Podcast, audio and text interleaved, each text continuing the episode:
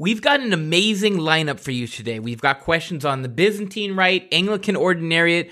We've got Catholic moms hating on Lenten decorations. And what has Charles been hiding from us about the Vatican secret archives?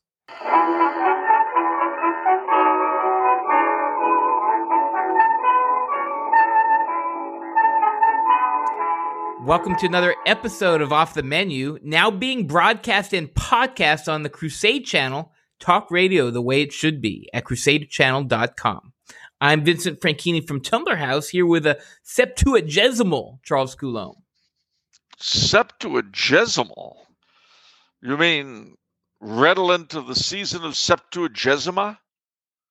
Of Ye- Mardi Gras? Of Carnival? Oh, yeah.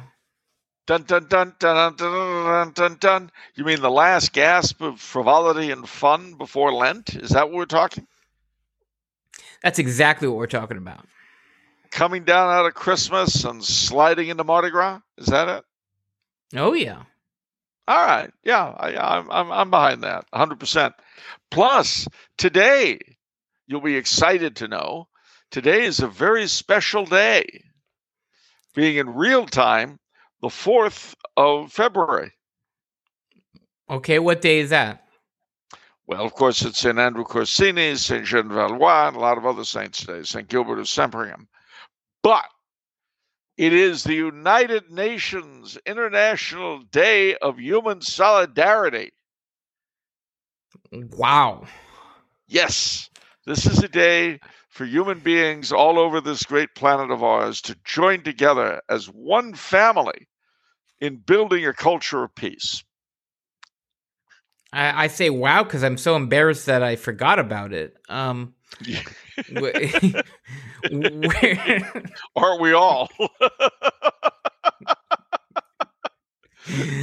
where's your Where's your United Nations pin, Charles? You're so reliable with the pin. We're missing the pin. You know what? You're right. right. Hold on. Okay. Don't go there we anywhere. Go. There we go. I'll be right back. All right. Okay, ladies and gentlemen, you get to witness this in the comfort of your own home. My UN, see it? Yeah. It's yep. Still, yeah. Yeah. See? Hold it back a little. Wait, hold up. Your your camera's tripping out.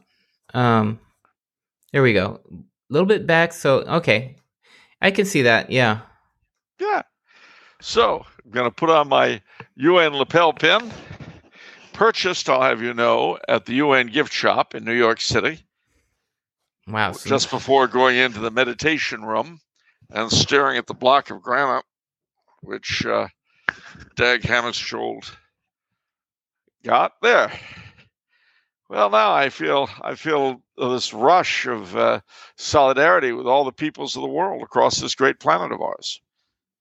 Yeah, feels great.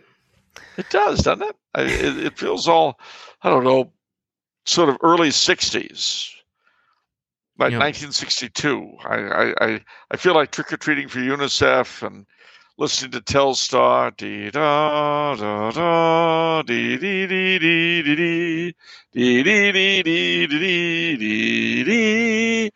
And thinking of the Mercury and Gemini projects at NASA and the World's Fair in 63. And all of these things are coming together in me for, uh, you know, a, marvelous uh, kind of hopefulness for the future.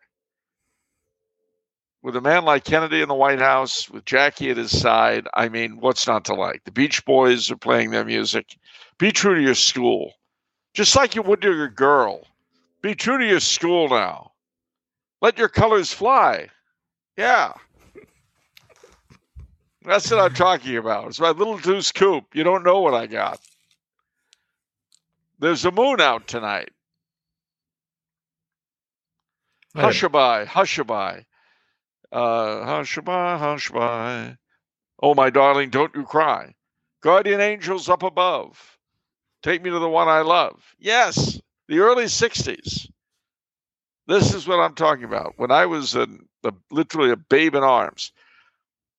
What? You're, you're, you're just staring off in the distance like I've gone crazy. A little bit, a little bit, yeah. Well, don't do that. Get into the spirit of the thing. Doesn't doesn't the sign of the United Nations fill you with hope for a better tomorrow? Sure. A tomorrow that all of us can sh- sure. Oh, that shows. Uh, let, once more with feeling. Uh, I mean, we are we are talking. I, w- I was actually the the inspiration for that was actually Bill Murray and Ed Wood. yeah, well, okay, sure. Uh, well, you see, and the sad thing is, by the early '60s, uh, Ed Wood and the gang had kind of passed their prime. Yeah. You know, shot the bolt, as it were. Yeah. Which is a sad, sad story. Poor Ed Wood. Not all Hollywood stories turn out happily, ladies and gentlemen. I'm sorry to tell you this. But would you believe that Brian Wilson is still going strong at 80 something? The the lead singer of the Beach Boys? Yep. Wow. He's got a Letterman's jacket. Uh, that yeah. he got in foot, football and track. Uh huh. And when he drives in other parts of town, he's got a decal on back. It's true. It's true. And Friday night, he's going to be doing football, and his girlfriend's going to be hitting the pom poms. Rah rah, sis boom ba. Okay, you're a little, little suspect right now. You're a little suspect. I feel like you're you're diving into some sort of esoteric Beach Boy song and and slipping in some lyrics unbeknownst to me. Oh, God only knows where I'd be without you. Okay, that was not. That was not.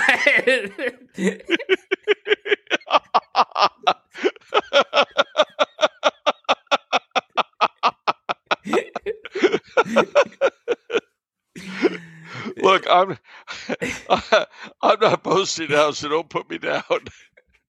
but I've got the hottest set of wheels.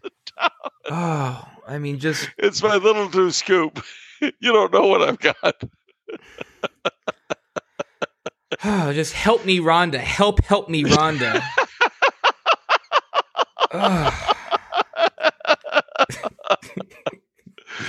Well, help, help you get her out of your head. Uh, Well, all right, fine. You know, everybody's saying that there's nobody meaner than a little old lady from Argentina. That's Jan and Dean. That's not fair. all right. Um, what would you think of going to to? What would you think of going to a concert in 1963? The uh, two bands performing, the Beach Boys and Jan and Dean, and Frankie Avalon and Annette Funicello are sitting up front. I, I don't even know who Jan and Dean are. Um, You don't remember Jan and Dean? Frankie Avalon is that um the the singer of the Four Seasons? No. Uh, no, that was Frankie Valli. Oh, Frankie. Frankie Valli. Avalon, he did sing Venus in blue jeans, Mona Lisa with a ponytail. But he also was in all the surfing films with Annette Funicello, like uh, Ride the Wild Surf and How to Stuff a Wild Bikini and Beach Blanket, Bingo and Beach Party and things like that. Although not Dr. Goldfoot of the Bikini Machine. I don't think he was in that. I could be wrong. I'd have to look it up there were all the, the surf genre. You know, you had the movies, you had the Beach Boys, you had Jan and Dean doing things like Surfing Safari, and uh, well, one of my personal favorites and a very much local LA thing from before we came out to the big nowhere, uh, Dead Man's Curve, which was an ode to a part of Sunset Boulevard uh, that, well, it like this Mhm. and so you um, a lot of people ended up dead there. Uh, let me see Hmm. the uh, Dead Man's Curve. It's it's. Um, I found myself singing it one night when I was with my brother and his three best friends. Two of them were now deceased, but uh, the. Um, uh, Jan and Dean were the guys that made it popular. And yeah, I was cruising in my Stingray late one night when an XKE pulled up on the right and rolled down the window off of a shiny new Jag and challenged me then and there to a drag. I said, You're on, buddy. My mill's running fine.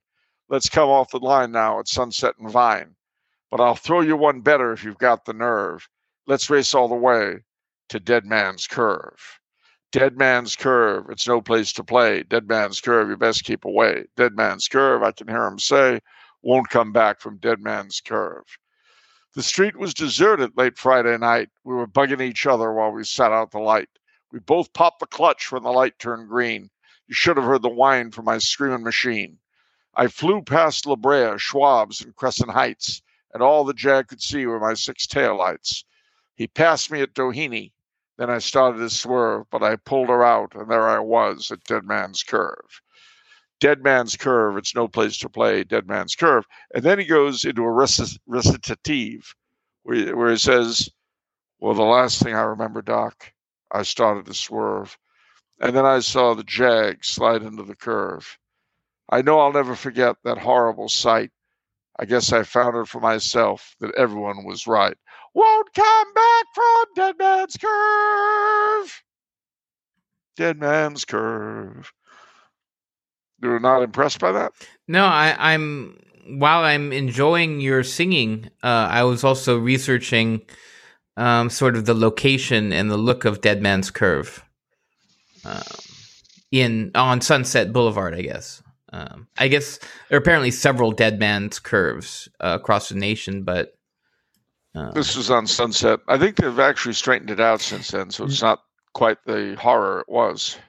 Yeah, I think that's what they're saying.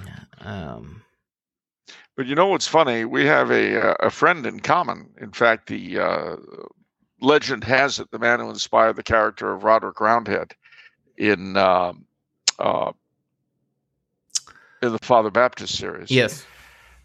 And said individual during the '60s was around then. I mean, his, that's his era the early 60s. You know, he was a Jan and Dean surfer type. And I have to tell you that one of the most amusing experiences of my life was driving with him. He's still a fast driver even today. He says he always insists on driving we're going anywhere because he says I drive like an old woman. But we were flying down Sunset Boulevard in his Jag, and he was playing very loud Dead Man's Curve. And I felt like I'd gone back to his past, which is beyond my past. Wow! And since you know the man in question, you you can imagine what an odd what an odd thing that it, was. It, yeah, well, to me, he's very quiet, very devout, very humble, and know, holy man. So I, I, I don't even I can't even imagine what you're saying. Um, well, so. this this was about twelve years ago, so you know. Wow. okay. But it was it was quite an experience. I mean, knowing that that was his era and he was really getting into it. And he drives like a like a absolute maniac. Well, yeah, I wouldn't have said that, except he does drive like a maniac, very very fast. Of course, he says I drive like an old woman, so the truth is probably somewhere in between. That's funny. Um, I'm going to take this opportunity to do, to do a gratuitous plug uh, of so the reference that Charles made, Roderick Roundhead is he's one of these epic uh, characters in the Father Baptist series by William F. Biersach. Um, sort of the uh, fiction books that we published, sort of the um, why Tumblar House exists in the first place, uh, was to publish these books. But Roderick Roundhead is a figure basically where he's sort of this super rich, behind the scenes puppet master of the traditionalist world you know? Because it's like these people you know they're sort of when you have that much money you just kind of have to hide and you're traditionalist you kind of have to hide right? You kind of have to not be seen but then but you're still making moves you know what i mean? So that's that's who, true. that's what uh the Rob, uh, roderick roundhead figure um pretty cool guy. And of course he, he is the heir to the roundhead manhole cover fortune Yes. Remember the Hotel Adirondack, the house that the house that metal covers built. That's the location of one of the books, ladies and gentlemen. The fabulous Hotel Adirondack. Yes. Um. All right. You wouldn't want to miss out on that, would you? No, absolutely not. So, um, if you get the first two books, you're going to get free shipping and handling because in our bookstore, f- free shipping on or- orders over thirty dollars. Can you believe that, Charles? And if you got two of them, if you got two of them, and that, uh, but wait, there's more. Get three of them, and you'll save even more money. The more you spend, the more you save at tumblarhouse.com. Exactly.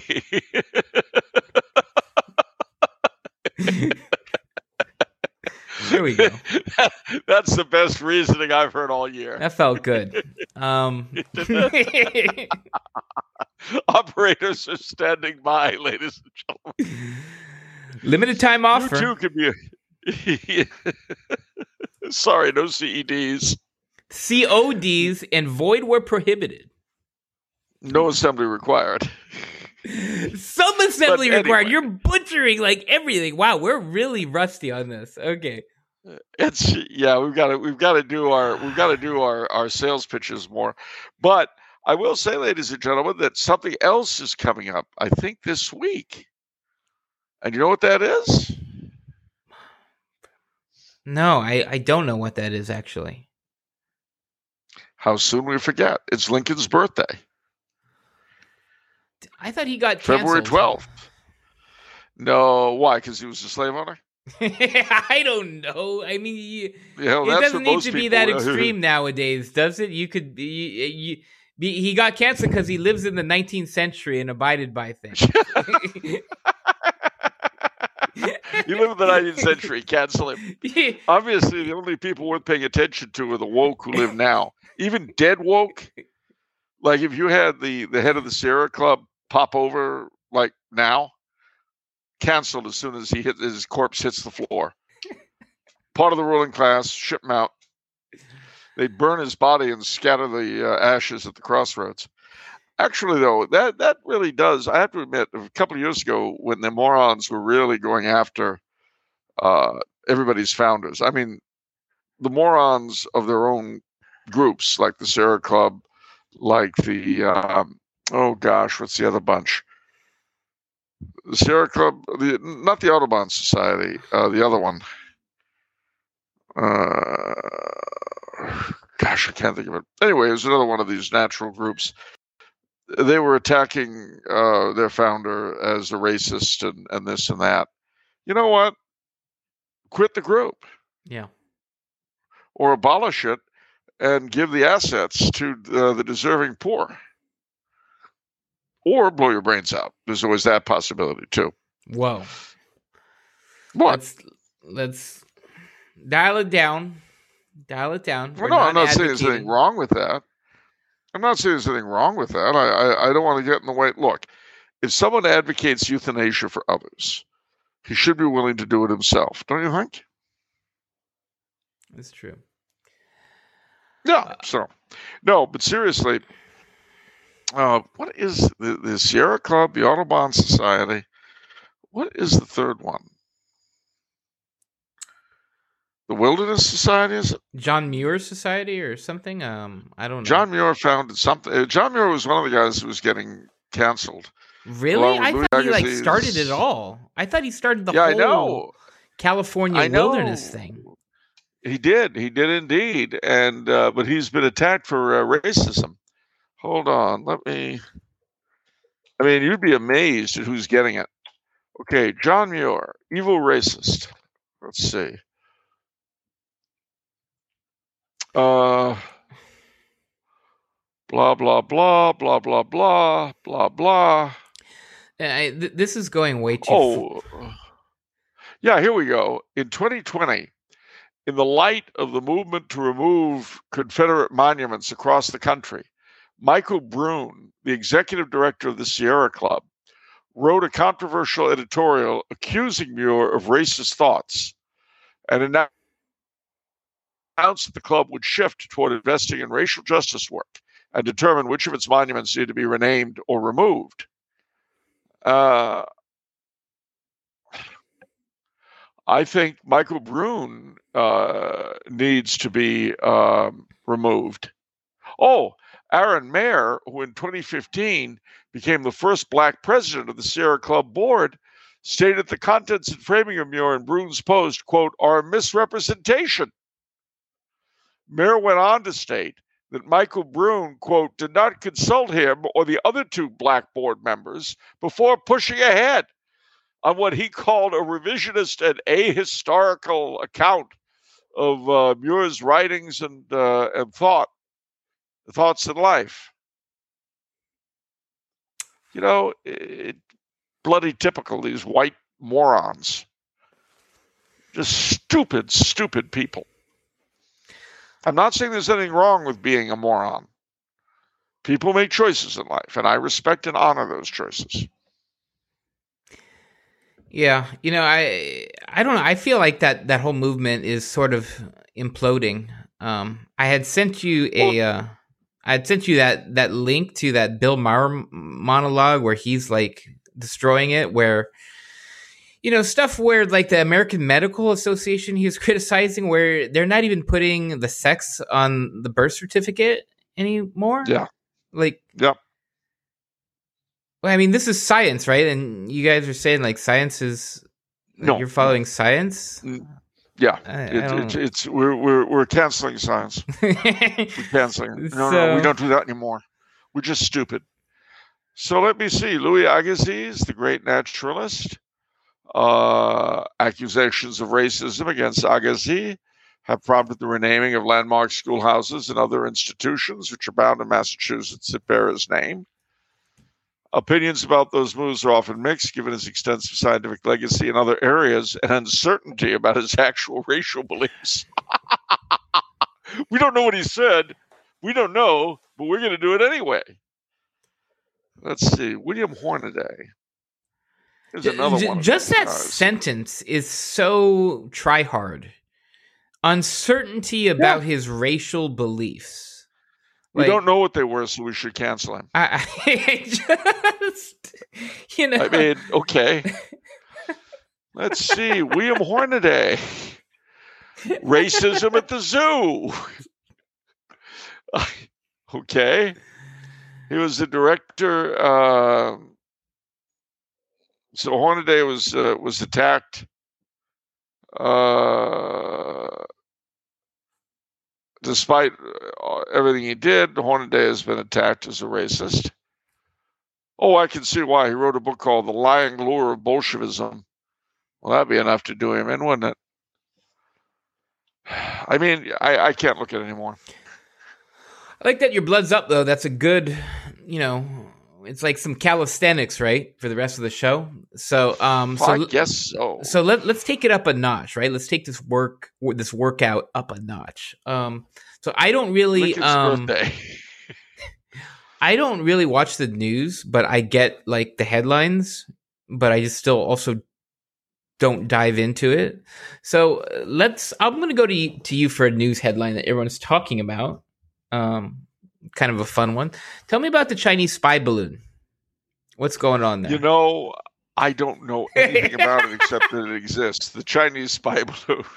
It, it just seems so absurd that I actually didn't even believe it. Like, there's this balloon that's floating over the United States that's like l- labeled like Chinese spy balloon that nobody can do anything about it. And like, well, no, we've, somebody we've get a rifle or something. We've shipped all our weapons to Ukraine. I mean, you know, we don't have anything. I mean, it, yeah, yeah, I, you, it's just so satirical that, but this is our reality. Like, well, yeah, they're they've got this balloon, they're collecting all this intelligence, and it's just floating over the United States. We're just letting it we're just letting it do its thing. you know, well, as you say, I mean, you would think that they'd be able to shoot it down, but I guess you know, right now the Air Force is busy pushing for gay rights, and I think they're they're too busy right now. They're, they're you know they're they're too. I I tell you what.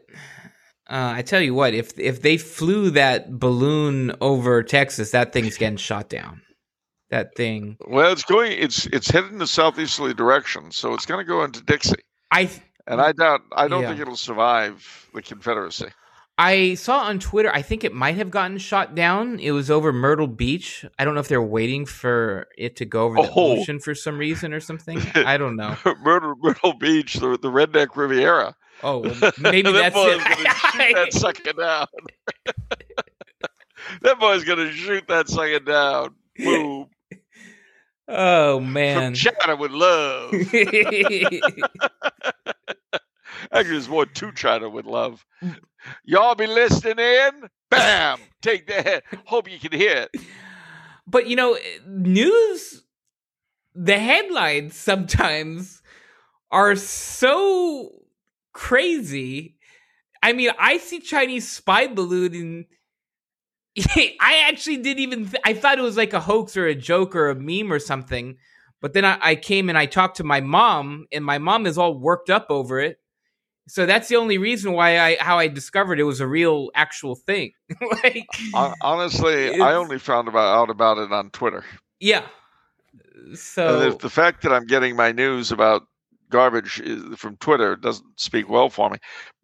But. At the same time, something down to earth has been happening. While the uh, military are unable to shoot down the spy per, the spy uh, balloon, they are pulling the Confederate monument out of Arlington National Cemetery. Oh, good, good. So you see, they are capable of doing something. Isn't that nice? And you know, given Lincoln's views on national reconciliation, uh, it's horrific they're doing this around his birthday. It really is. We are now being broadcast and podcast on the Crusade Channel, talk radio the way it should be at crusadechannel.com. Speaking of which, though, if you are in Southern California, and you are, and you're anywhere near Redlands, which you're not at the moment, but if you were, there is a shrine to Lincoln in Redlands. Uh, okay, cool. All right. I'm there yeah, from time to time. library and yeah. a museum. Well, visit the Lincoln Shrine in beautiful Redlands, California. All right. Also, the Tartan Room. Yeah, they have a good, great university. So you go to the. Um. Yeah, yeah, but you can hit the tartan room for you know refreshments, and then stagger over to the shrine. Or project has been put on hold. It should be inspiring. St. Joseph's Shrine in Detroit, Michigan. You know how Detroit is. A lot of it has been. A lot of the houses have been knocked down, and you've got huge stretches of empty land where people once lived. So they were apparently the project's been abandoned, but we were asked some time ago about the possibility of recolonizing by Catholic families of uh, urban areas. Well, they were going to build a village around St. Joseph's Shrine in Detroit, but apparently that project's been put indefinitely on hold. However, it is something to think about if you live uh, or you're connected to a parish in a somewhat devastated urban landscape you might consider the idea of bringing in colonists from outside and building a sort of local village. Wow. That you that buy property in Detroit for real cheap. That's a perfect segue. Uh, we hadn't discussed this in our in our prep, but I was reading um, the Great Good Place. Yeah, Ray Oldenburg. I'm Oh, it's such a good book. Yeah, it's you're it's one of those books where you're reading through it and you're screaming yes. Um and it's really good. I just started it. Um but I had that thought because it's he's talking about the way um civic life is structured, honestly. And I had these thoughts. I was like, can't we restructure it? Um but I want to read some quotes to you guys. Um so thank you, whoever had a question, submitted a question on this book. Um, just really got me diving down uh, the rabbit hole on this one. Um, all right, so I'm going to read a pass, a couple passages. Uh, I think everyone's going to really enjoy it.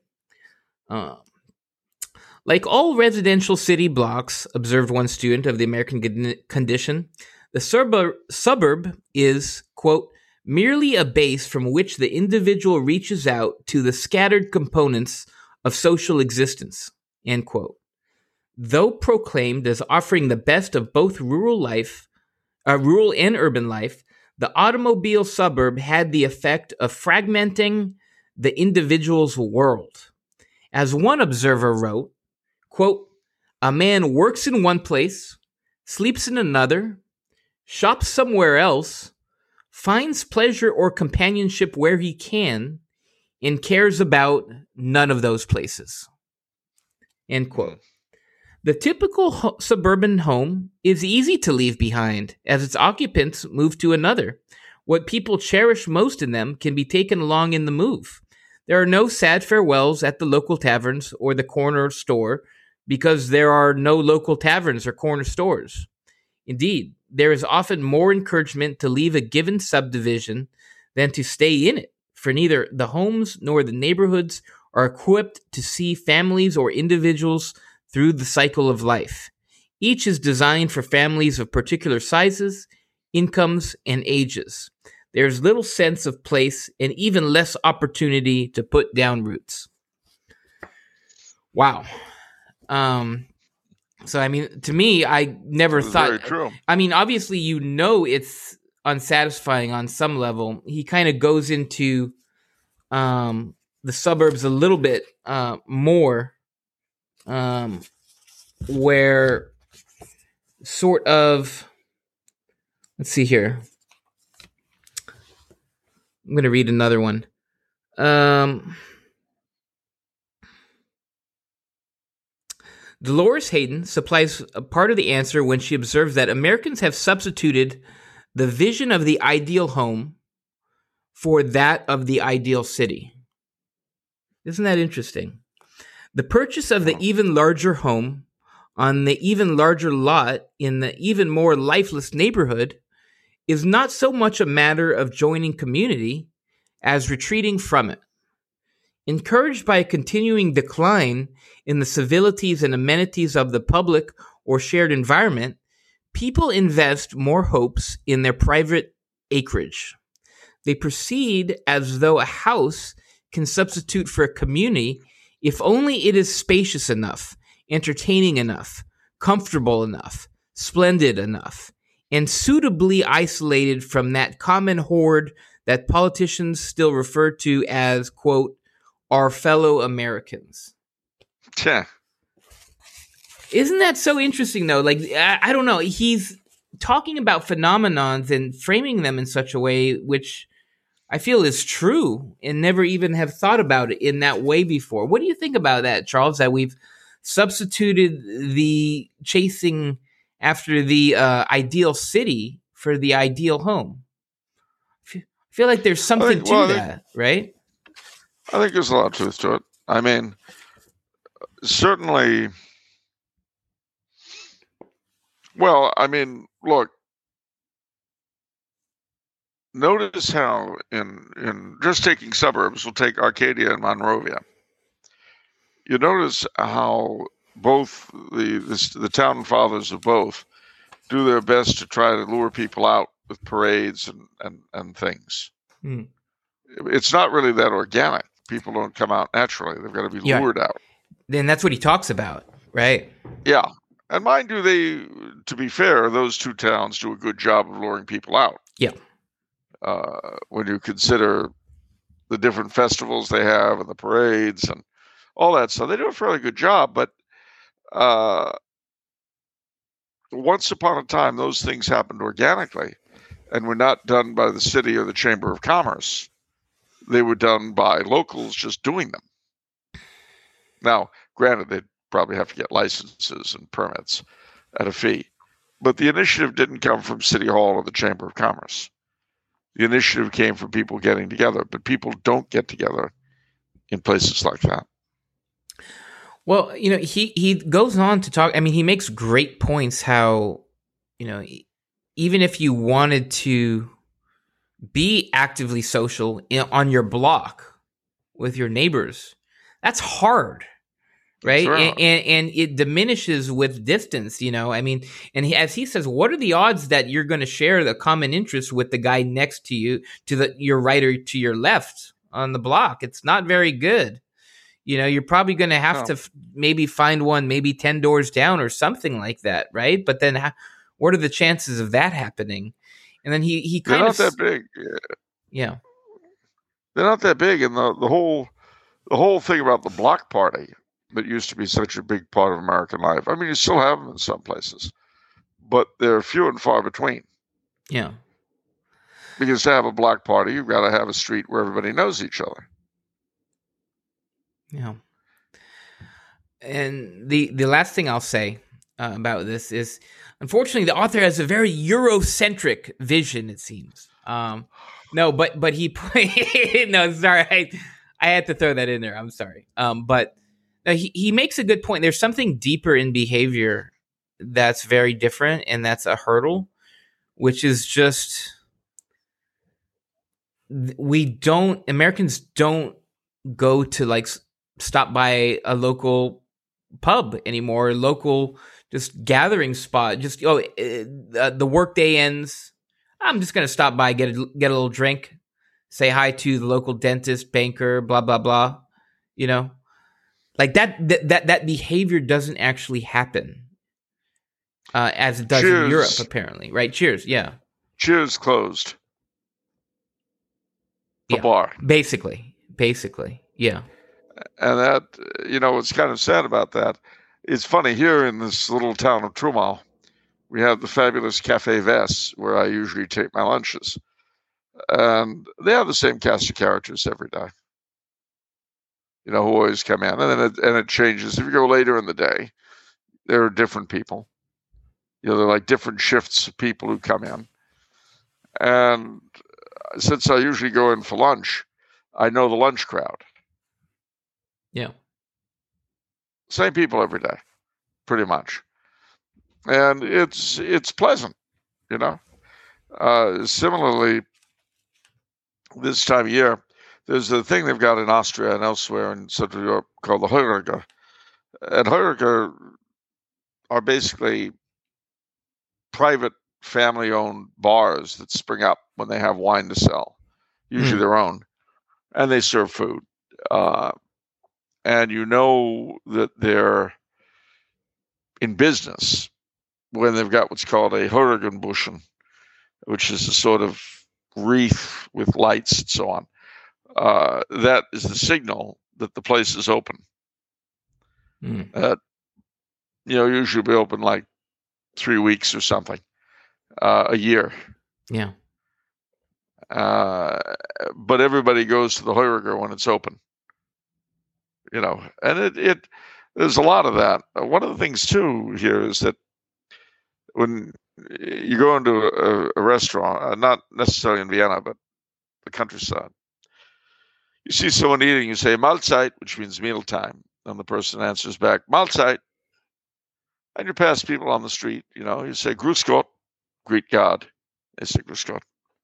And when you leave a place, everyone says Auf Wiedersehen, and you say Wiedersehen. There's a sort of institutional friendliness, if you will, Mm. that people, it's not forced, but it's not really thought about either. People just do it. Yeah. Um, so you might say in that way they're much more social than we are. Yeah. And I, I, I've heard offhand a lot of different things where in Italy or France, when you get a table, it's for the night. You know what I mean? Like they're not trying to push you out. Like you're you're gonna be hanging out there, you know, the whole night. That that's the Yeah. understanding, right? Um whereas like with, you know, you go to Applebee's or something where in um, you know, America, they're, you know, trying to push you out and they like we need some turnover here. We need new customers. Um, but um, the, the last thing um, he, uh, that I'll say, uh, he makes an interesting point about the suburbs and creating these certain phenomenons, um, sort of the isolated suburban housewife, um, you know, trying The to quote kind. unquote get out. Um, you know, teenagers, you know, trying to fl- you know fly the coop, you know, and he, he, he's pointing to the sort of the the difficulty um, that you know it's not their fault per se. There's just uh, it, the, the the town is just not structured adequately in a way that's going to be fulfilling their needs in this sense. You know. No, um, and and of course uh, there are other things. I mean, the the fact that children are raised in such an atomized fashion now. Yeah. I mean, in my day, you'd see. In fact, I was among them. You'd see gangs of children playing in the streets, uh, cops and robbers, or, or war, or whatever. Um, you know, you never dream of seeing that today. Yeah, my dad, you know, obviously he was born in 1930 and he's doing the stickball thing on the streets of New York in in uh in Flushing, you know. Um and all sorts of mayhem, sneaking into the World's Fair, I guess, and all sorts of in 1939. Yeah. Your dad snuck into the World's Fair in 1939. Yes. That's right. Yes. Flushing Meadows. That's right. Um, but you know, so if anybody has um, sort of inside information of someone taking a shot at some um, development, some Catholic development, where perhaps you're centering centering around a church and maybe local businesses and trying to do it right, please let us know in comments because I personally am super interested in that. Um, so please share that. Um, absolutely. Um, so okay. Oh, also buy the book on the bookstore if you want to know more about the book. I, th- I think it's like maybe 15, 20 bucks, but tremendous buy. It's um over 300 pages. The Great Good Place. I'm loving it right now. I'm absolutely loving it. All right. Uh, whew, wow, we've hardly gotten started on this episode. Um, all right. Uh, what do we've got? We've got memes of production. Nationalize the memes of production for the common good.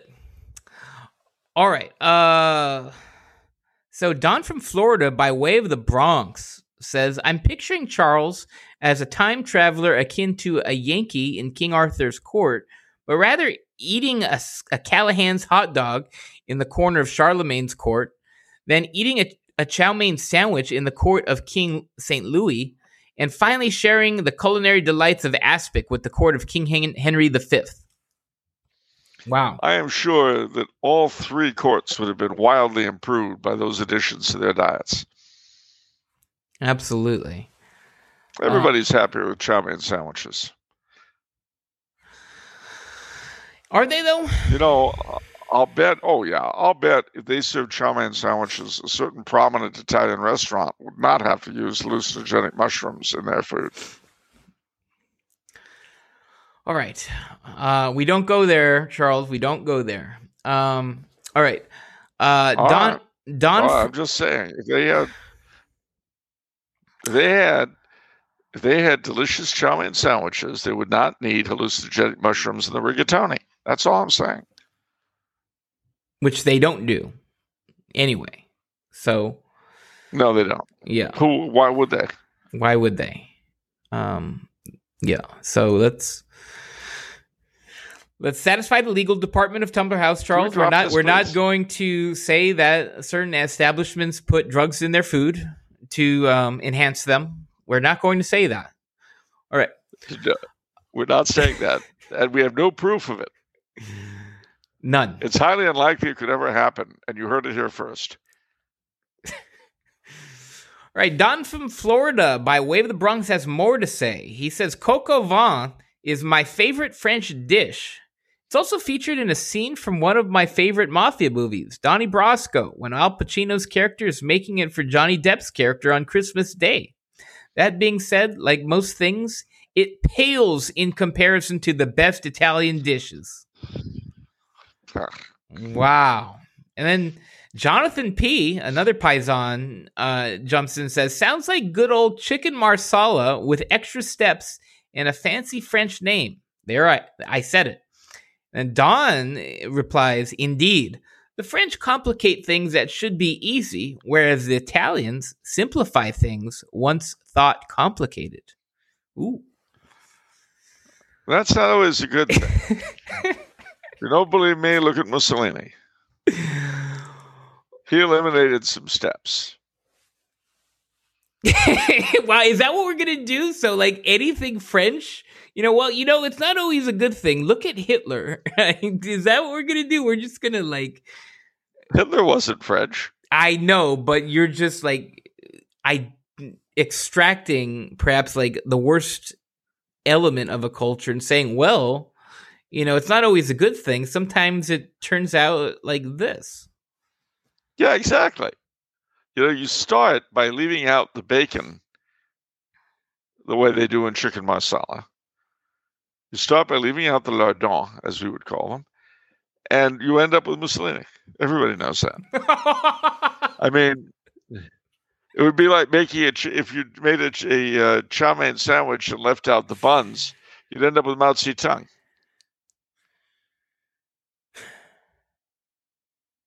I don't, I don't even yeah. know what to say to that. I uh, I don't. I definitely don't want to well, eat Mao Zedong. Um, no, I wouldn't want to eat Mao Zedong or any other kind of tongue, Frank. I'm not really partial. I've eaten tongue. I, I, I can do without it. But Mao Zedong. Yeah. I mean, for one thing, how many mice did you have to catch? All right. Um I mean, their tongues are very small. So to have mice tongue, it would be. I mean, you have to catch a lot of mice. All right, a couple uh, more things I will um I'll go over. So I actually polled. Do do we do the state? Did we do the state wait, of the wait, month? It's coming. The it's, state of the week. It's coming. It's coming. It's coming. Just okay. a couple more things. Um, I did a poll. I polled everybody and, and, asked, "Does the Holy Roman Empire still exist, albeit in a, an ethereal form?" And amazingly, sixty-five percent said yes, awaiting its renewal, and only thirty-five percent said no, stop larping. Um, so that's I thought we were going to get crushed on that one. Are you surprised, Charles, that 65% of people are awaiting the renewal of the Holy Roman Empire, at least on Catholic Twitter? I'm not surprised at all. And for you poor 35%, who's LARPing now? Yeah. I mean, if majorities are anything to go by. But uh, that's only in politics, not cuisine. One other thing I'll I'll skip I'll go over very briefly to um, sort of uh, not be too harsh on you, Charles. I simply asked uh, yesterday what type of food is better, and right now, eighty-one percent say Italian food, twenty percent, nineteen percent say French food. Um, so it's kind of um, a kind of eliminates. I guess a lot of people can't. A lot of people. No, as I say, it doesn't go to cuisine. Plus, a lot of people can't afford French food and their idea of Italian food might be, uh, you know, boiled uh, dry spaghetti with ragu spaghetti sauce. Yeah, Sasha. They don't know any better. I mean, it's like people who go to Olive Garden and think it's Italian. Yeah, Sasha says, I guess 80% of people never had a chance to try French food. Food. Laugh out loud. Um, okay, there so I go. guess that's your position. Um, I agree. I have you ever had the? Have you been to the Olive Garden? No. But you know, I kind of like Christus Vincit's. You know, your brother won't go. I, I like Christus Christus Vincit's uh, response. He says, "Ask your average American to name a single French food besides a baguette. That should answer your question."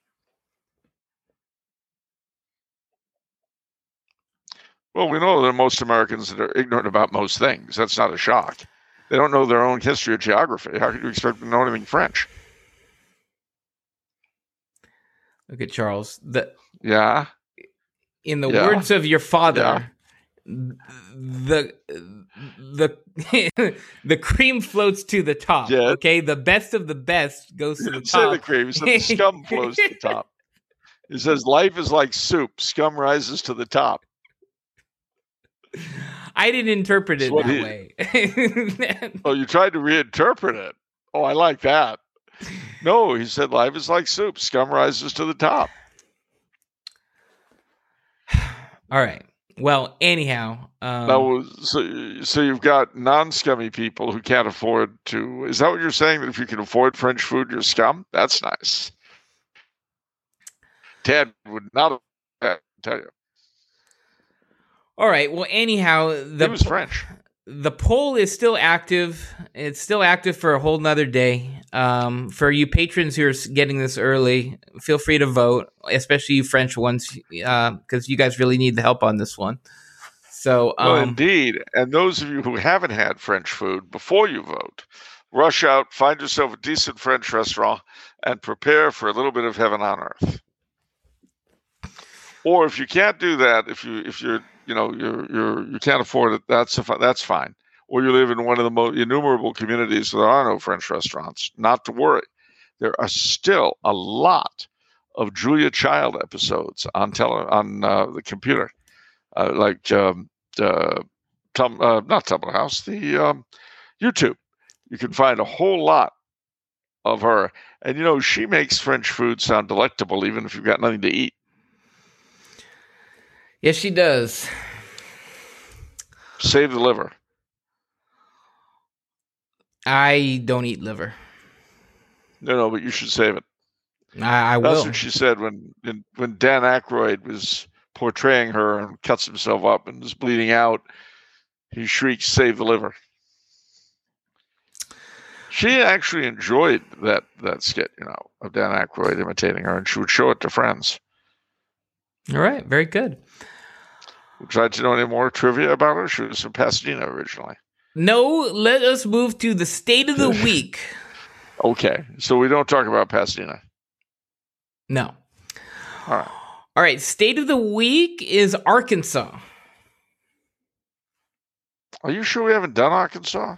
I have an Excel sheet, and Arkansas is was not on it.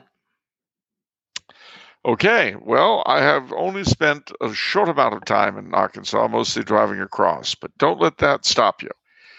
I can tell you a few things about Arkansas. One is that the state capital is Little Rock, home of Lorelei Lee in Gentlemen Prefer Blondes. Just two little girls from Little Rock. It's the it is I say the state capital. The, the state capitol building is lovely. The Catholic Cathedral is beautiful. Even the Episcopal Cathedral is worth seeing. And there, the State Museum is there.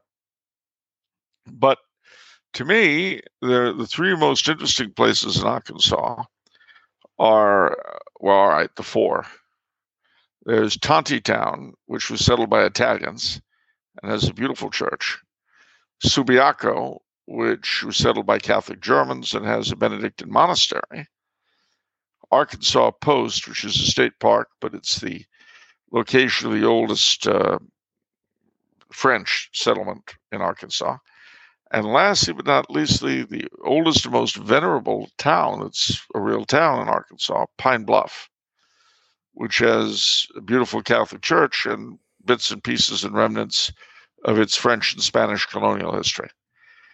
Uh, there's also, of course, the um, uh, Bill Clinton Library, which you can stop by. I think you've got to get, uh, if you go there, you've got to get some uh, shots afterwards. Like shots? No, Or shots. Shots. okay. You don't know what you might pick up there, so you know. Yeah. It is Bill Clinton, but it's the Ozarks are beautiful. There's a lot of hunting, a lot of fishing. Uh, it's it's an interesting place. Uh, one of my very best friends in all the world comes from a little town in northeastern Arkansas called Marked-Tree, M-A-R-K-E-D, Marked Tree, T-R-E-E, spelled Marked-Tree, uh, near the bustling metropoli of Lepanto and Tyronza. Hmm. All right. You sound unimpressed. I I'm impressed. I'm sorry my I mean I've always wanted to visit Arkansas. You don't like Tyronza. You're projecting. You're You do you- like Tyronza. All right. If if you're done, if if you're just inserting filler because you have nothing left to say about Arkansas, then don't put that Well, on me. there's there is one more thing I can say about Arkansas, What? and that is that my friend from Arctray, tortured me for years with the so-called secret of Arkansas. Okay. And he would never tell me what it was. So finally, one day, I got him to break down and tell me. He said, "Okay, I'll tell you. Draw a map of Arkansas." So I drew an outline map of Arkansas. He says, "Now tilt it." This was on the phone. I tilted it. He said, "Don't that look like an arrowhead?" Does it? What? Okay. Yeah, it does. If you draw a map of Arkansas and you tilt it, it looks like an arrowhead. Hmm. Wow. That's the secret of Arkansas, which you now know. Okay, I guess I can see that. Yeah, because it's tortured me with that for years. All right. Um You think I deserved it, don't you? I feel a little reciprocity could, uh, couldn't hurt. Reciprocity. Yeah. You mean being tortured like this for years was a, res- a reciprocity for what? No, not being tortured, being helped, increasing your curiosity. Um, this this kind of stuff builds character. You sound vaguely like someone I know, but I can't put my finger on who. It's obviously some annoying person. a bullseye. It's obviously somebody who really, really would drive one up a wall. Uh, yep, I'll say. All right. Um, pieces of eight. Pieces of eight. Ah! That was Long John Silver's parrot. Yeah. Yeah. Feel better? Yeah, I, I do feel better. I really like Long John and Parrot. And I, I don't know why they haven't done a Long John Silver sort of like Treasure Island remake um, or something. Uh, th- that character is so epic. It's sort of it sort of got lost in the sands of time somehow. He's Euro he's Eurocentric. I guess so. They'd have to make him a gay person of color. Yeah, I, I'm I'm glad they haven't remade him because it would suck. But it's just surprising in this age of remaking everything that they haven't done that. Well, then it would be too hard to put pirates through. Uh, it would be too hard to put pirates through the veil of wokery. Yeah. I mean, what are you going to say? They, they, they were oppressed people who were who were lashing out at the man. Yeah, that you, that's just not going to work. Well, they're even still for woke. I mean, they're still doing Pirates of the Caribbean. They're finding a way to. I mean, I don't know. Anyhow, um, all right. Before the questions, I'm going to have to. I'm obligated to do another um, channel identification. Um, off the menus now being broadcast and podcast on the Crusade channel. Talk radio the way it should be at crusadechannel.com. All right. Where's that? Crusadechannel.com. Yeah. Yeah. All right. Uh, qu- all right. Question from April, um, who says, "See, we do de- uh, we do get to decorate for Lent. Boxwood is evergreen, a subdued but pleasant-looking shrub, and I really enjoy the smell, although others don't. Did anyone else see the Catholic mom accounts hating on Lent decorations on Twitter? I'm not suggesting we raise up felt banners or whatnot, but some greenery that is nice but modest, or some bare grapevine wreaths that remind one of the crown of thorns, I see nothing wrong with it. Charles? Well, again, you know, I have to res- resort to uh, Herrick, Robert Herrick, uh, and his ceremonies upon Candlemas Eve, uh, who speaks about Box. Uh, he says, um, This is Ceremonies for Candlemas Eve, Robert Herrick. Down with the rosemary and bays, down with the mistletoe. Instead of holly, now upraise the greener box for show. The holly hitherto did sway, let box now domineer, until the dancing Easter day or Easter eves appear. Then youthful box, which now hath grace your houses to renew, grown old, surrender must his place unto the crisped yew. When yew is out, then birch comes in, and many flowers beside, both of a fresh and fragrant kin to honor Whitsuntide, say in the summer. Green rushes, then, and sweetest bents with cooler oaken boughs come in for comely ornaments to readorn the house. Thus times do shift, each thing his turn does hold. New things succeed as former things grow old. So box was a preferred decoration in the 17th century and before for Lent. Uh, and you're right, some people don't like the smell. Queen Anne didn't like it. She had the hedges taken down at uh, Hampton Court Palace because she didn't like the smell. But some people do, some people don't. And we have a saying in Latin, de gustibus non est disputandum. In matters of taste, there is no dispute. So, if you can convince the people around you that they like the smell of box, then by all means, decorate your house with it. And then you can use Herrick as a guide with what to replace it with, yew and then birch, etc., as the uh, the spring and the summer progress. Hmm. Do you do any Lenten decorations? Do you have any preferences? Do you have any recommendations in this area? Other than box? Uh, not really. I mean, you could put up purple felt banners if you liked. Uh, I don't. Uh, hmm. I don't. I don't really do much of anything uh, except, as I say, back back home. If I could get a small box of box, ha ha ha, I would. Uh, I would use that. Um, but box was seen as being particularly because of its odor. Uh, was seen as being particularly appropriate for Lent. Hmm. Some people like it, some people don't. And those who didn't like it took it as a penance. Okay. All right. A question from Michael who says, Greeting Don Vincenzo and your consigliere Charles Chucky Cool Coulombe. Ooh. I'm currently reading Blessed Charles of Austria, five chapters in, and I think it's great. The first two chapters read like a condensed history of Europe. Available on Tumblar House uh, bookstore. I think it's 27 bucks. Hardcover. Amazing book. I read it myself.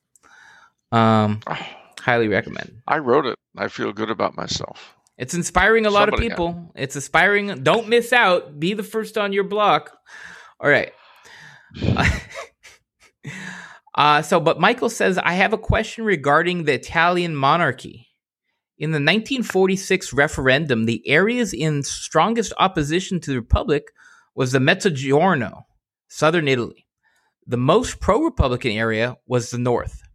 This is in spite of the House of Savoy being northern Italian and the two Sicilies being the last of the old Italian states to fall to Garibaldi.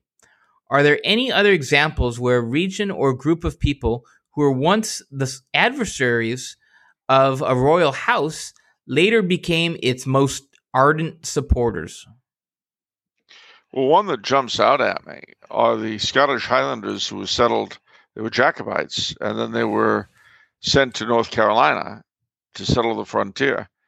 And they became ardent advocates of King George III and were loyalists in the Revolution.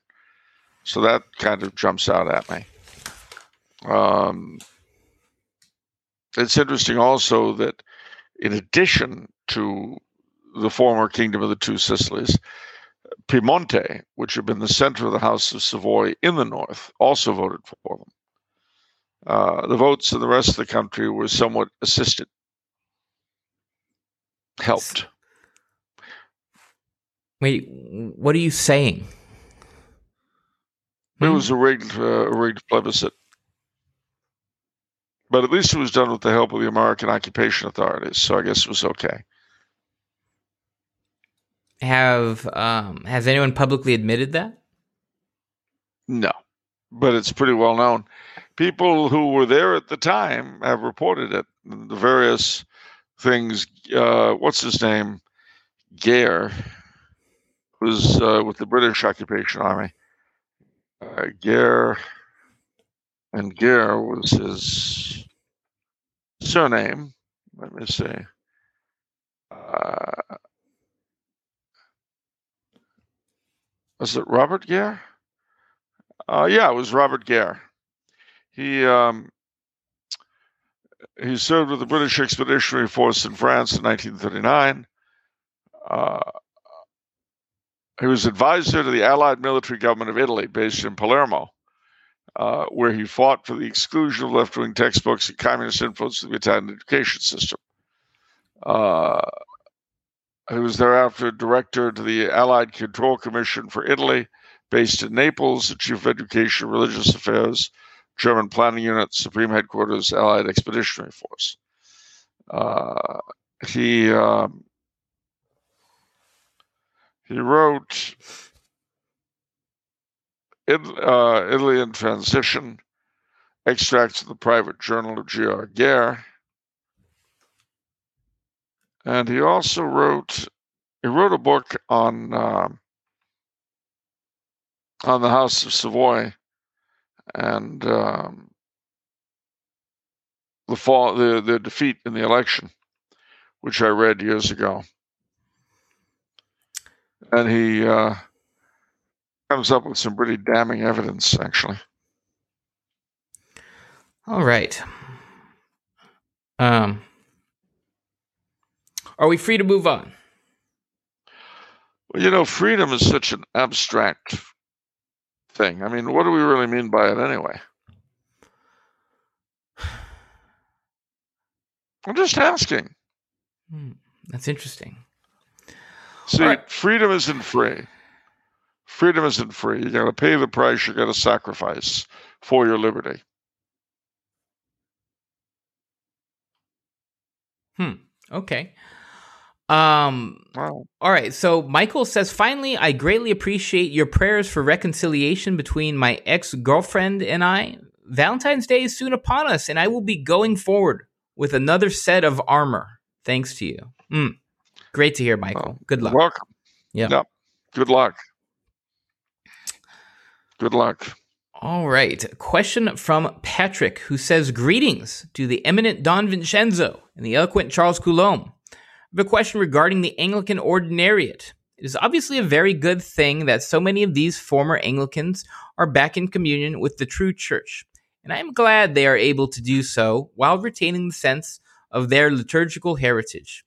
However, being familiar with the liturgical reforms of Archbishop Cranmer in England, not too dissimilar from the frog in boiling water strategy used by the liturgical modernists in the Roman Rite to gradually erode the Latin Mass beginning even before Vatican II, I am wondering if Mr. Coulombe, uh, being that he is familiar with this group, does he believe that there will be some sort of move back in the direction of the liturgies as they existed in England prior to the reforms of Cranmer, perhaps with the reintroduction of the Tridentine Mass and various Sarum usages. Is this something people discuss in ordinariate circles? Judging by my name, I'm sure you can tell uh, I'm not one of them myself. Uh, well, his, yeah, he, okay. Well, d- despite being a cradle Catholic, I am one of the very few cradle Catholic members of the Ordinariate. So, yeah, I do know a thing or two about them. Uh, the question of reviving the Sarum Rite is something that people do talk about quite a bit. But uh, obviously, in this pontificate, it's not something that's going to happen. We'll see what the future holds. Hmm.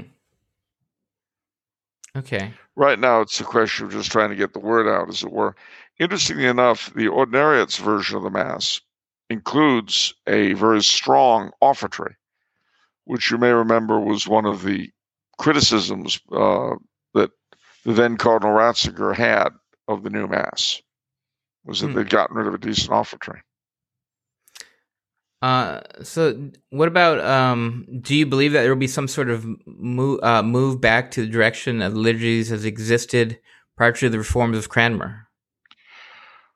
I think that if we uh, if we get if the Holy See becomes really interested in evangelization, especially the Anglosphere, then I would think that something along those lines will probably happen. So uh, I don't understand the nature of how these other rites change. And the approval process for that. For example, if they wanted to change the Byzantine rite at all or tweak it, does that have to go through the Vatican or something? And same with the ordinariates. What's the hierarchy here? Well, they're, different. The ordinariates are part of the Latin rite, so they have to go through the uh, dicastery or divine worship, whatever it's called now. Uh, but with the Byzantines, and as with the other sui juris churches, as we say, uh, Maronites, the Melkites, and so forth, they all have to go through the Congregation for Eastern Churches, or the dicastery for Eastern Churches now. Okay. So, what's a dicastery? It's all all of the offices, congregations, commissions, etc. have all been renamed dicasteries. So it's a uh, department of the curia. I see. Right. Uh, Grindr. What did you say? Grindr.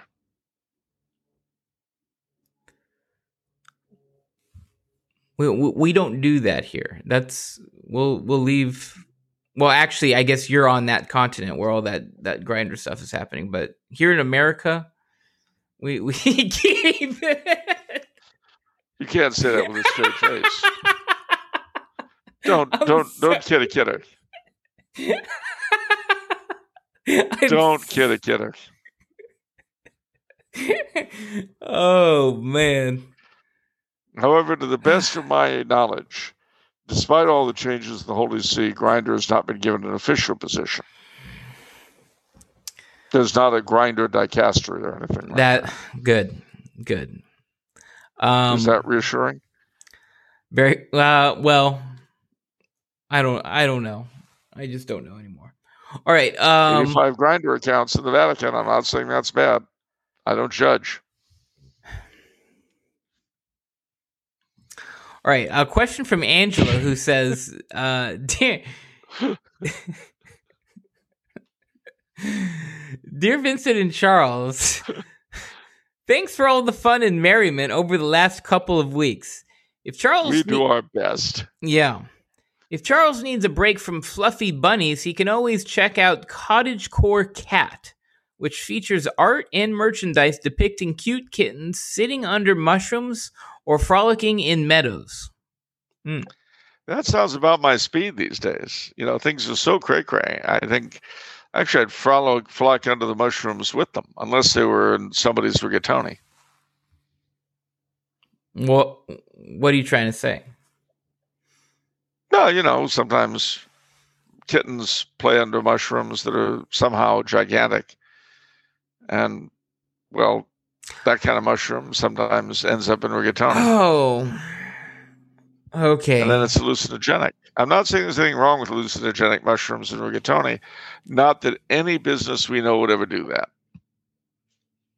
In fact, I find it extremely unlikely that any restaurant, either you or I frequent, put hallucinogenic mushrooms into their rigatoni or any other dish.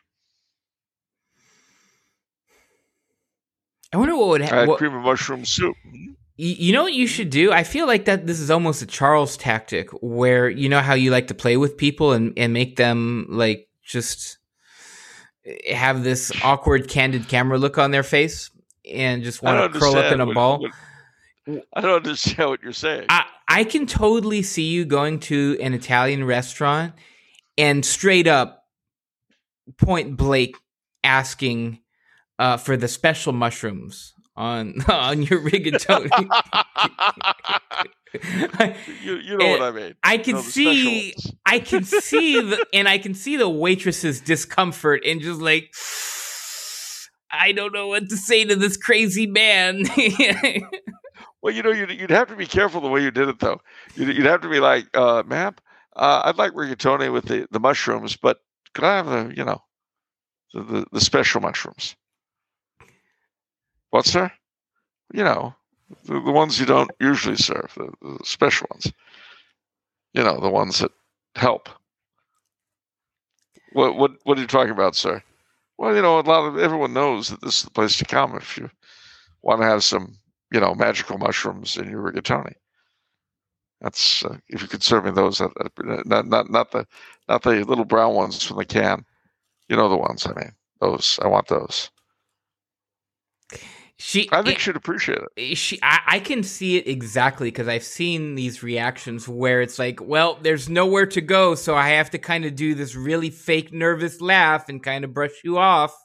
But then the whole it the whole encounter feels super awkward. Ladies and Well, you know, gentlemen, the- I the- oh my ugh. The best part is when the rigatoni comes, I take a bite. Oh, ma'am, this is exactly right. Thank you. Yeah. Wow. I've never realized how beautiful this restaurant is before. It's just lovely. It shimmers. The walls have gills. I think I think that would they, that would impress her a lot. All right. Um. Anyway, You don't believe in impressing the help? Oh, I see. that So the help should be condemned to boring lives of nothing going on. That's what you're saying. The help are there to serve us. We aren't there to impress the help. You've got things backwards. They're to entertain them. Where surely. where the I'm the I'm the ruler. I'm the owner. You're just you, just do my bidding, servant. Oh, you think so? Yeah.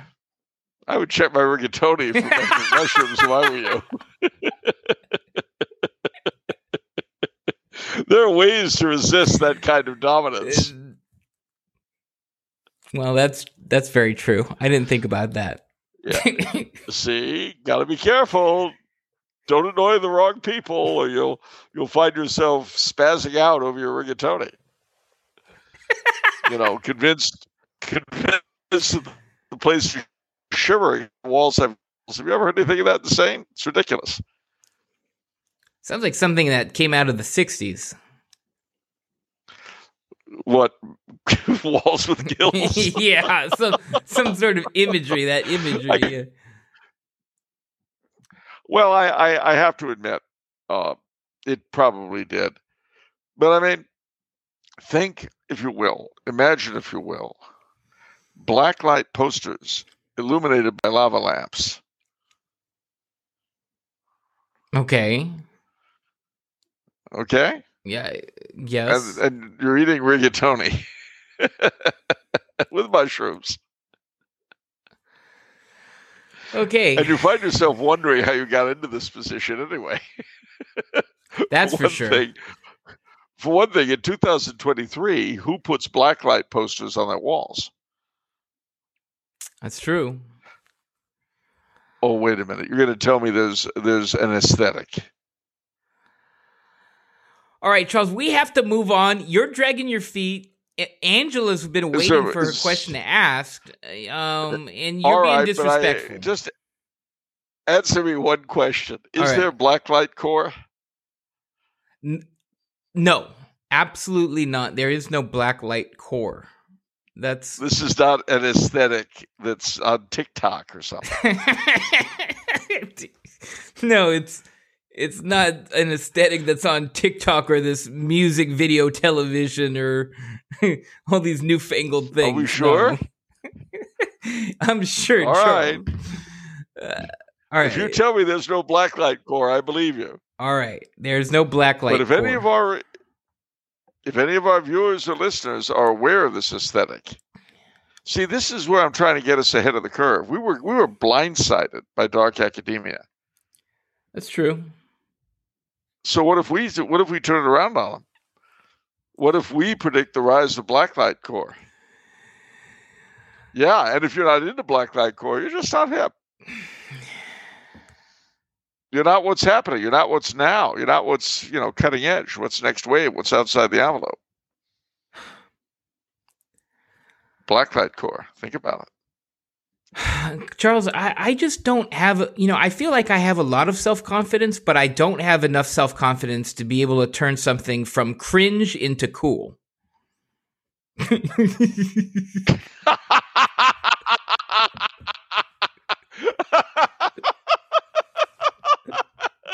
well, if you ever do, you will own the world.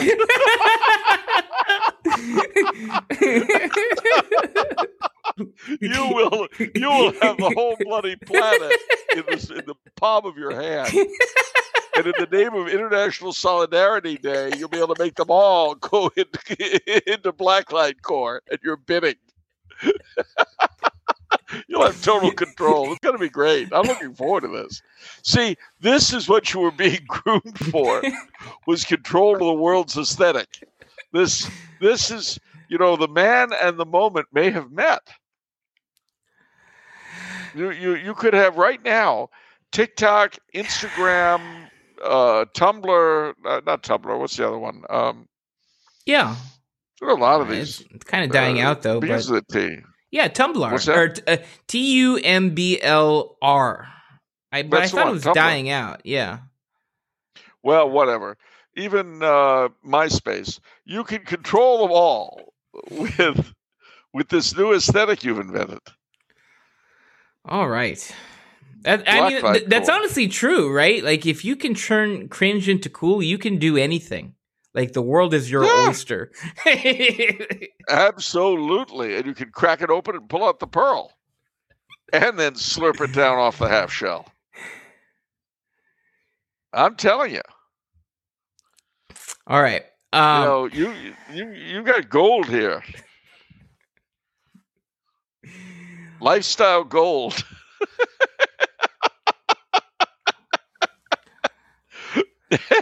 you know, the aftermath of the COVID lockdown may end up being your your pathway to happiness. Could be. All well, right. You never know. As fun as that is, let us move on to Angela's question. She says, right. um, Charles, if you'd be so kind as to respond, her, uh, her first question: What was Char- What has Charles been hiding from us about the Vatican secret archives? When was he going to tell us about Leo X's elephant? What? Never. My lips were sealed. I wasn't saying nothing about Leo X's uh, elephant, and the whole point of secret archives is that they're secret. So Leo X had an elephant? I don't understand. It was a gift. It was a gift. Charlemagne had an elephant. It was also a gift. I mean, Eastern potentates who were attempting to impress the Westerners would often send them, well, elephants. Uh, usually these are the elephants in the room. Get it? Elephants in the room. Anyway, its name was Hanno, and it was given by the King of Portugal, Leo X. It was, remember the Portuguese in the 1500s were going down the west coast of Africa, and they went all the way to India. So I forget if it was Africa or India, but in one of those places, uh, the Portuguese got an elephant. They brought it back to the king, and the king uh, sent it to Leo X as a gift.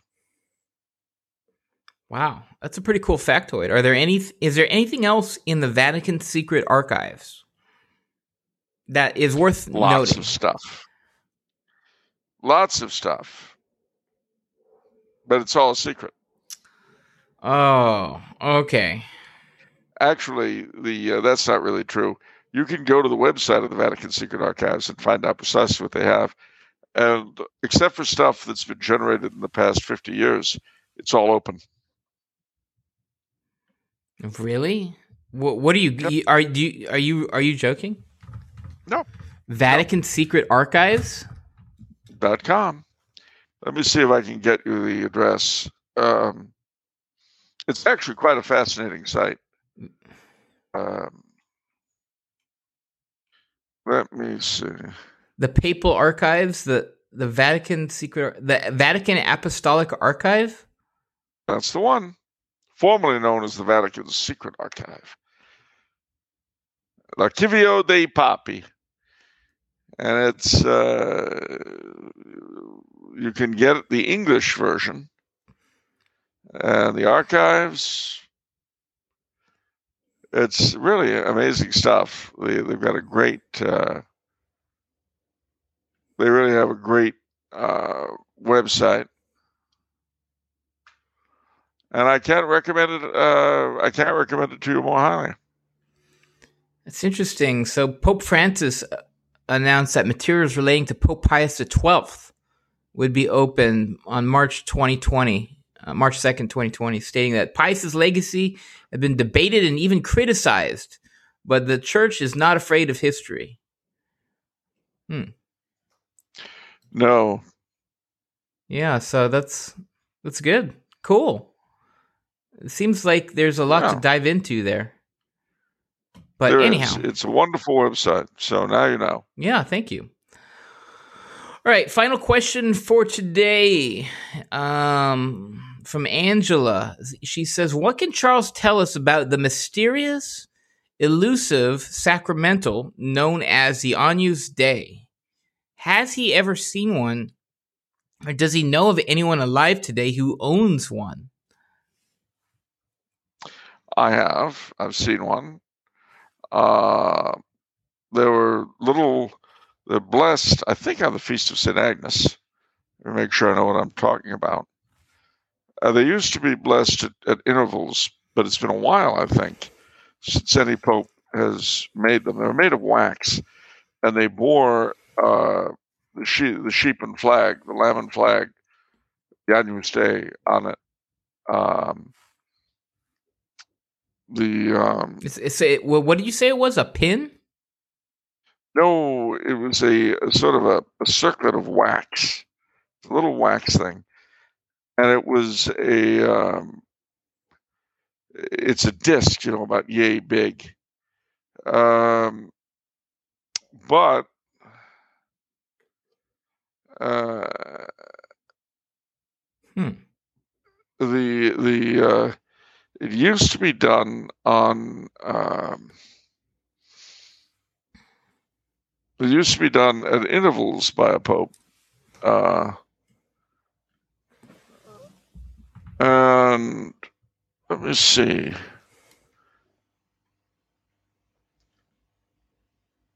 Yeah, it was only during the first year of the pontificate and again every seven years. But I don't think that they've been done since uh, Paul VI. Um, it used to be, I mean, when uh, Elizabeth made it illegal to own them Hmm. in uh, they would be uh, let me see yeah it says uh, on holy saturday the pope with the assistance of the archdeacon of rome prepared the wax of the previous year's paschal candles were consecrated on the wednesday of easter week and distributed on saturday of the same week in more recent times the water the wax was prepared by monks dipped in water mixed with chrism after being formed and then consecrated by the pope and distributed but it was done in the um,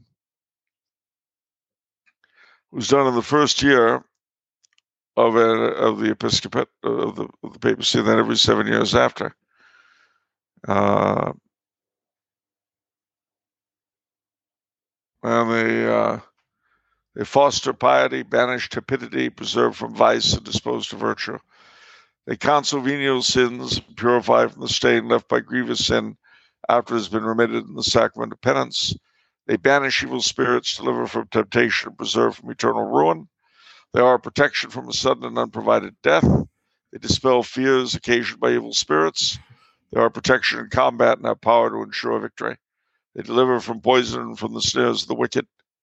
They are excellent preventatives against sickness and also an efficacious remedy, especially in cases of epilepsy. They hinder the ravages of pestilence, of epidemics, and infectious diseases. They quiet the winds, dissipate hurricanes, calm whirlwinds, and keep away tempests. They save from shipwreck and the danger of lightning and floods. Um, so it uh, they're very very rare now. Wow. It's interesting.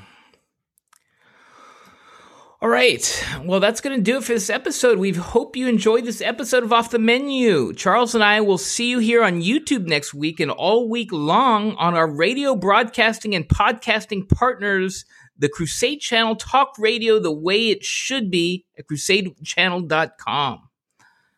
Yeah, Um, but you know what Crusade Channel doesn't have? What? Blacklight core. Or hallucinogenic mushrooms. Mushrooms. No. Yeah. You know, if if you are going to have hallucinogenic uh, mushrooms, which I very much urge you not to, uh, look at them under blacklight uh, blacklight posters with um, lava lamps. But don't use don't use them. Don't use them, especially don't use them in rigatoni. It spoils the flavor. I bet. All right, Charles. Um, I, wait, I have a question for you. What is it if it's Monday? Mm, don't help me. It's off the menu. What about the soul you save? It may very well be your own. Be careful, ladies and gentlemen. Take care. Happy uh, International Solidarity Day and Lincoln's birthday.